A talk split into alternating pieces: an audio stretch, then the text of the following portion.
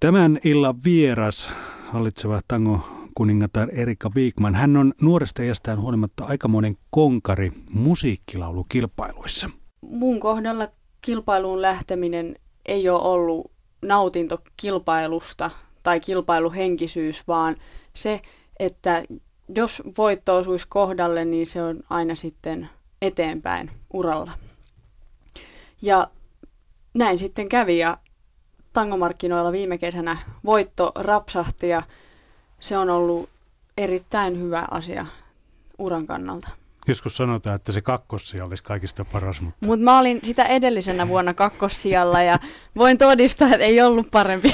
Okei, okay. eli, eli tangomarkkinoilla se ei pidä paikkaansa. Se, no kyllä on joitain niin kuin, kakkoseksi tulleita, niin kuin Leif Lindemann, joka on yksi niin kuin, suosituimmista tangomarkkinoilta tunnetuista artisteista. Että kyllä se niin kuin, joskus, mutta mun kohdalla se kakkossia, niin no okei, ehkä se oli sitten se vuosi, vähän niin kuin sit opeteltiin siihen, että et valmistautui sit siihen, että jos voittaa, niin sitten vähän tiesi, mitä se on, se työ. Hmm. Ka- sanotaan aina, että kakkos, kakkospaikalla on hyvä se, että saa itse päättää, mitä tekee. Menikö se tuossa tangomarkkinoilla sillä tavalla, että silloin kun sä tulit kakkoseksi, sä sait itse päättää, mitä sä teet, ja nyt kun sä voitit, niin sä, ei mitään, tässä on sun kalenteri, ole hyvä ja käy nämä keikat. No sehän on selvää, että kun tulee kakkoseksi, niin siitä ei ole tietenkään velvollisuuksia. Mutta sitten kun voittaa, niin siinähän on kuninkaallisilla tietyt velvollisuudet ja tietyt jo valmiiksi myydyt keikat, mikä on erittäin hieno juttu, että se niinku, tavallaan siinä on jo lyöty varmaksi se mahdollisuus, että pääsee tekemään niitä keikkoja, että väliä sillä kuka voittaa, mutta kuitenkin, että se mahdollisuus on taattu. Ja se on mun mielestä siinä just se hieno juttu. Että ei se kuitenkaan loppujen lopuksi, että se on se ensimmäinen puoli vuotta on sitä tärkeintä, tai siis työläintä keikka-aikaa, kun se on myyty ainakin jo niin kuin täyteen. Mm. Ja sen jälkeen ehkä alkaa vähän väljempi kausi ja sitten se niin kuin oma, alkaa eteen sitä omaa suuntautumista ja linjaa, kun alkaa olla siihen aikaa enemmän kuin silloin heti voiton jälkeen. Että näin. Jos käy YouTubesta katsomassa mitä sä siellä esität, niin sieltä löytyy muun muassa Idols-ajoilta tuo, mä annan sut po- ei anteeksi, mä annan sut pois, niin kaksoiselämää, mm. joo, mä annan sut pois, oli puolestaan sitten tangomarkkinoilla, se oli tämmöinen, kun se väännettiin tangoksi, eikö Joo, niin? joo, kyllä. Joo, minkälaista sitä oli esittää? Se oli mun mielestä ihanaa ja tosi kiva, että, että se tiimi, joka tangomarkkinat ohjelmaa teki, niin tajus sen, että mä oon vähän tämmöinen niin pop-tango-tyyppi, että että mulle sopii hirveän hyvin semmoinen niin poppibiisi, joka on sitten sovitettu tämmöiseen tangomuotoon. Ja mä olin tosi iloinen, että mulle annettiin tämmöisiä kappaleita laulettavaksi, kun ne oli just niin kuin itseni näköisiä. Joo, mä olen myös iloinen siitä, koska mun mielestä sä et ole tangolaulajana kauhean kaksinen, mutta no joo. Siis, siis sähän oot hyvä laulamaan tangoa, mutta oot, sun äänessä on semmoinen väri, semmoinen rock-väri, hmm. joka esimerkiksi sopii tuohon Juisen biisiin hmm. kaksoiselämää. Se sopii tosi hyvin, mutta tulee heti mieleen liuta tuommoisia amerikkalaisia folk singer hmm. naisia, niin su, sulla on suurin piirtein semmoinen samanlainen väri siellä. Joo, se on tota, tango, siis sehän on tosi vaikea laji laulaa, että yleensä siinä kohtaa, kun hyvä laulaja laitetaan laulaan tangoa, niin se ei välttämättä olekaan niin hyvän kuulonen, mikä se on sitten, kun se vetää kaikkea rockia ja muuta. Et ehkä itse on huomannut saman, että mun on helpompi saada mun äänestä äh, erilaisia soundeja ja niitä, missä mä oon vahvoilla silloin, kun mä laulan povahtavampaa musiikkia ja menevämpää. Mutta mä pidin sitä hienona haasteena, koska kuitenkin mun mielestä suomalainen tango on hieno laji ja mä myönnän sen, että mulla ei ole mitään tango ääntä, johon on totuttu, vaan se oli enemmänkin, että mä lähdin niin kuin rohkeasti kokeileen, että mitä niin kuin mun äänellä mä voin tehdä. Ja no, kyllä jotain mä tein oikein kuitenkin. Mutta siis, joo, se on, se on vaikea laji, tango. Ja on hyväksynyt sen, että, että mä jätän ne niin kuin perinteisimmät ja komeimmat tangot sitten esimerkiksi vaikka mun tango kuninkaalle, jolla on niin kuin maailman upein tango ääni.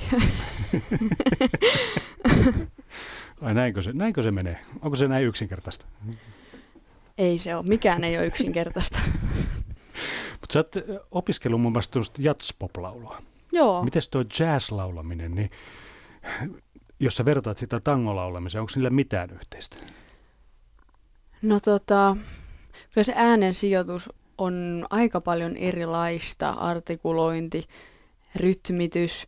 Tangohan on vähän semmoista niin kuin rytmissä mennään ja jatsissa on tosi paljon enemmän rytmisiä vapauksia. Jatslaulanta on mun äänelle helpompaa. Mä saan paljon mehevämpää soundia ja värikkäämpää kuin se, kun mä laulan tangoa. Silloin yleensä siitä tulee aika yksivärinen mun äänestäni.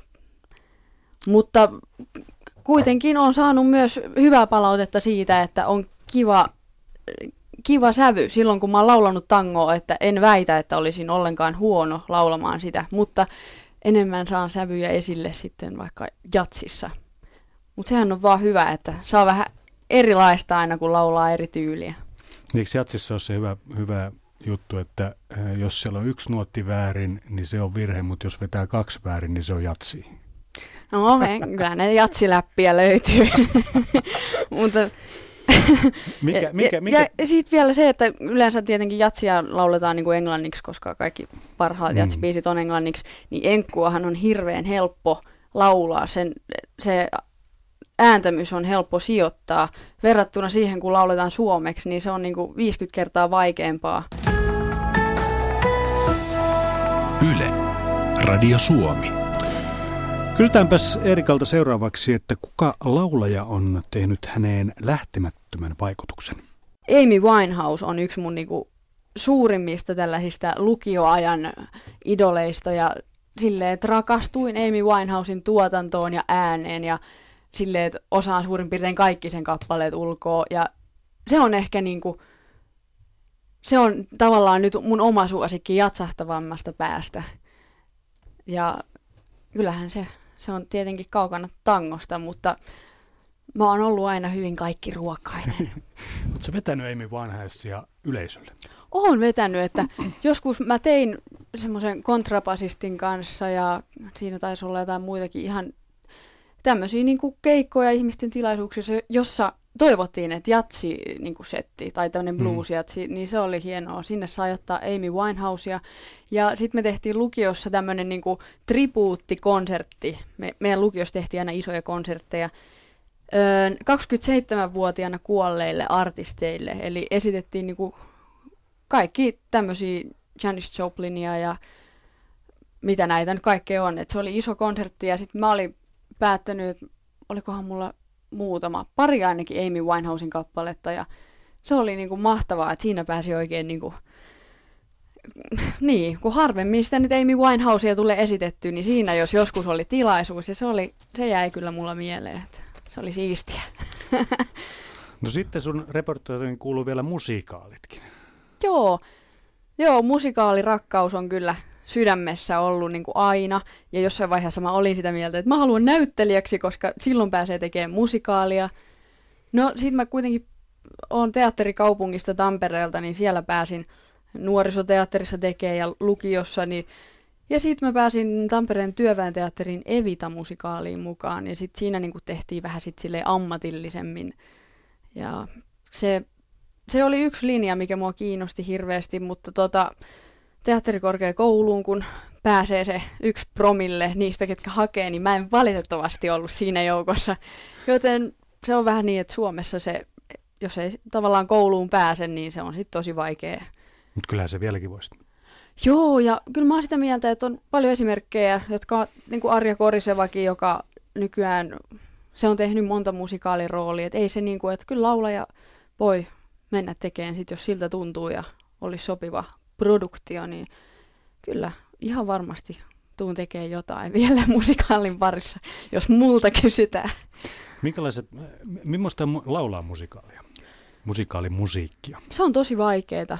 Se on, niinku, se on varmaan yksi vaikeimmista alueista, mitä, mitä tota, kävin siis Pirkanmaan musiikkiopistoon ja siellä tietenkin laulututkintoihin kuuluu tämä eri genrejen opiskelu ja musikaali on ehdottomasti yksi vaikeimpia, koska siinä pitää kunnioittaa alkuperäistä teosta, sävellajia ja yleensähän musikaali naiset on hyvin korkea äänisiä ja silleen, että se on teknisesti tosi haastavaa. Mutta mä treenasin kuin hullu mun pienessä yksiössä, josta lopulta sitten naapuri hääsi mut niin kuin, mä jouduin muuttaan, koska naapuri mummo ei kestänyt mun kirkumista ja huutoa, koska mä harjoittelin jotain tajuttoman niin kuin korkeita ääniä siellä huoneessa ja kun ne oikeasti niitä pitää treenata niin, että siinä vaan menee ulkopuolisilla hermo. Mutta kuitenkin mä sain sitten niinku kosketusta musikaalilaulantaa ja treenasin hyvin joitain biisejä ja niinku, tavallaan tiedän sen haasteen siinä. Ja se on ehkä se, niin, että ei lähtisi heti kehuskelemaan niinku sillä, että mä, mä laulan musikaalibiisejä. Mieluummin lähtee niinku esittää jotain muuta, jos pyydetään. Mutta joo, arvostan kyllä musikaalilaulajia ja se on niinku ehkä parhaimmat laulajat luultavasti maailmassa onkin tuolla isoimmilla Broadway-teattereissa ja muualla. Erika Wigman, kesä tulee kova vauhtia. Joo, Ihan, onneksi. Niin, kohta ollaan jo kohta kukat kukki ja kaikkea muutakin. Ja tangomarkkinat uh-huh. tulee sieltä. Sä oot tietenkin siellä sitten esiintymässä, koska olet hallitseva kruunisti. Kyllä. Joo, siellä on viikon tiukka ohjelma tiedossa. Että jos viime vuonna oli minuuttiaikataulu niin kuin kilpailijana ja joutui stressaan siitä, että että miten, niin kuin, miten tämä viikko menee ja silloin pelkäsi, että ääni varmaan lähtee ennen finaalia ja siinä oli niin paljon sellaista niin kuin, pelkoa siinä viikossa, vaikka siitä nautti toisaalta. Mutta nyt onneksi voi sillä, sillä lailla mennä niin kuin rennommin fiiliksin sinne, että, että menee te- vetään keikkoja rennoin mielin ja nauttiin siitä jopa. ja pystyy ehkä niin kuin aistiin enemmän sitä hyvää fiilistä, mikä siellä vallitsee, eikä tarvitse vaan keskittyä niin kuin itteensä koko seitsemän päivää. Jännittääkö sinua vieläkö se meet lavalle? No riippuu vähän, että miten on valmistautunut. Et jos on vähän niin kuin jossain uudella alueella tai jotain uusia biisejä, mitkä ei välttämättä tule ihan selkärangasta, niin se jännittää. Mutta kyllä siinä yleensä on semmoinen hyvä jännitys, kutkutus, että mutta ilman jännitystä ei, ei semmoista keikkaa olekaan, että ei jännittäisi. Että kyllä se jännittää aina. Mutta se jännitys sitten häviää siinä. Joo, se häviää heti ekojen tahtien aikana. Mitä sä teet, kun sä unohdat sanat?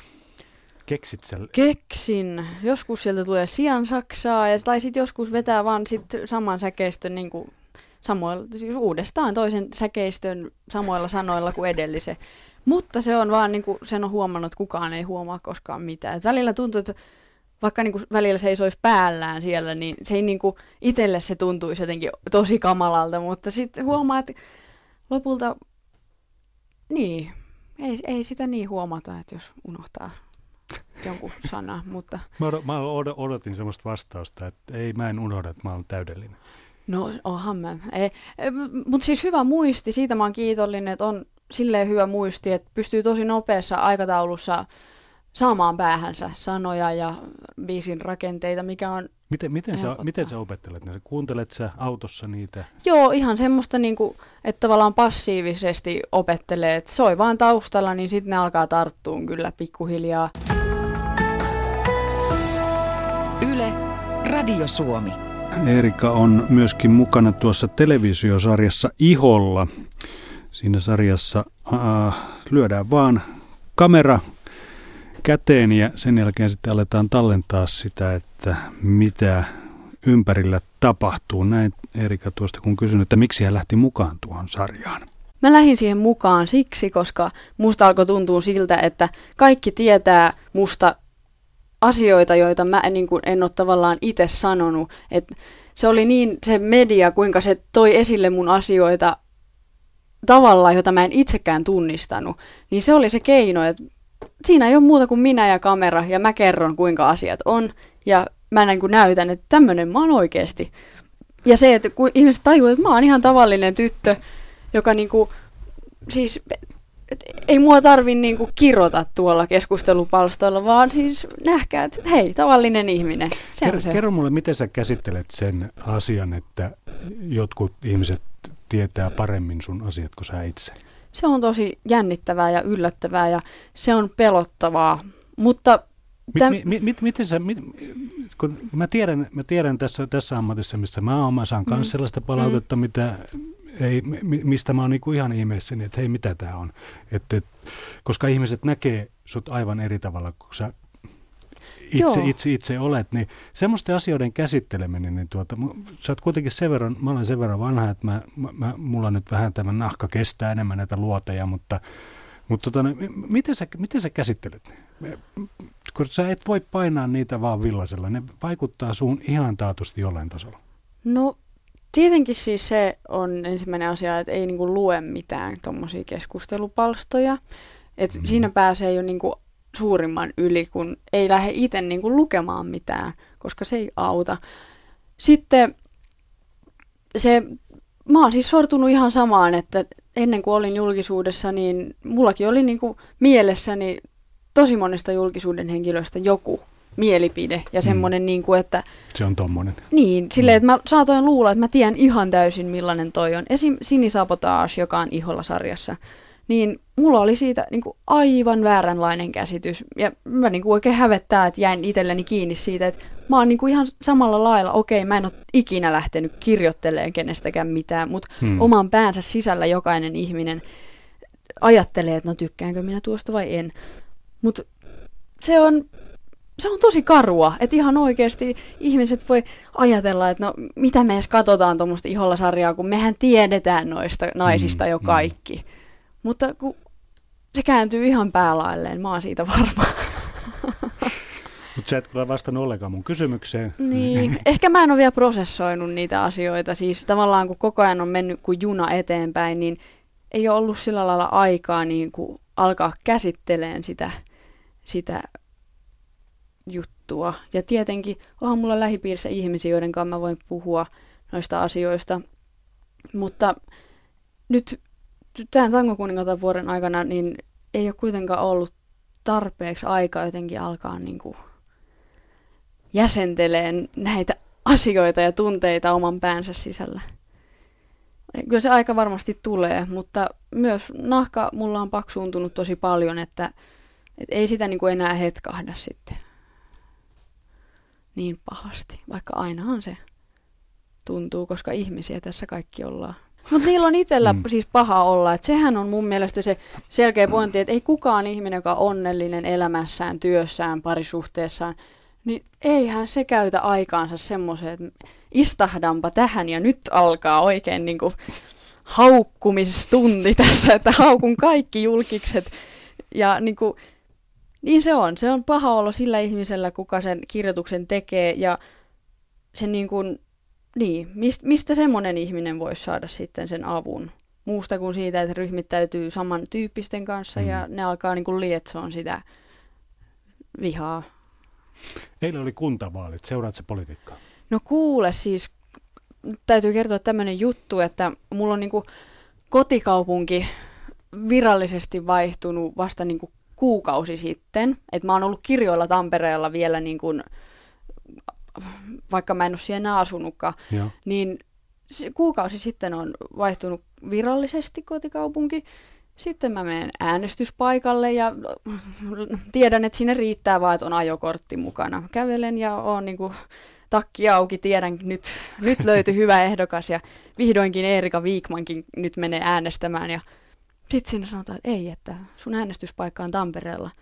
Sitten mä sanon, että no eihän mä nyt lähde niinku edestakas ajaa 400 kilometriä sen takia, että mä menen äänestämään nyt tamperelaista niinku ehdokasta. Että eihän se nyt, mun järkeen ei käynyt se ajatus, että miksi mä en saa nyt äänestää mun kotikaupungin ehdokasta. Ei, se on 52 päivää pitää olla asunut tässä uudessa osoitteessa, että saa äänestää.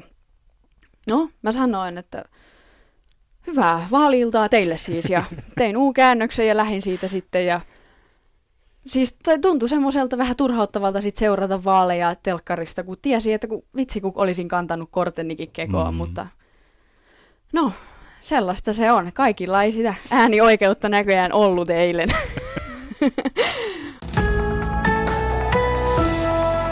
Yle, Radio Suomi.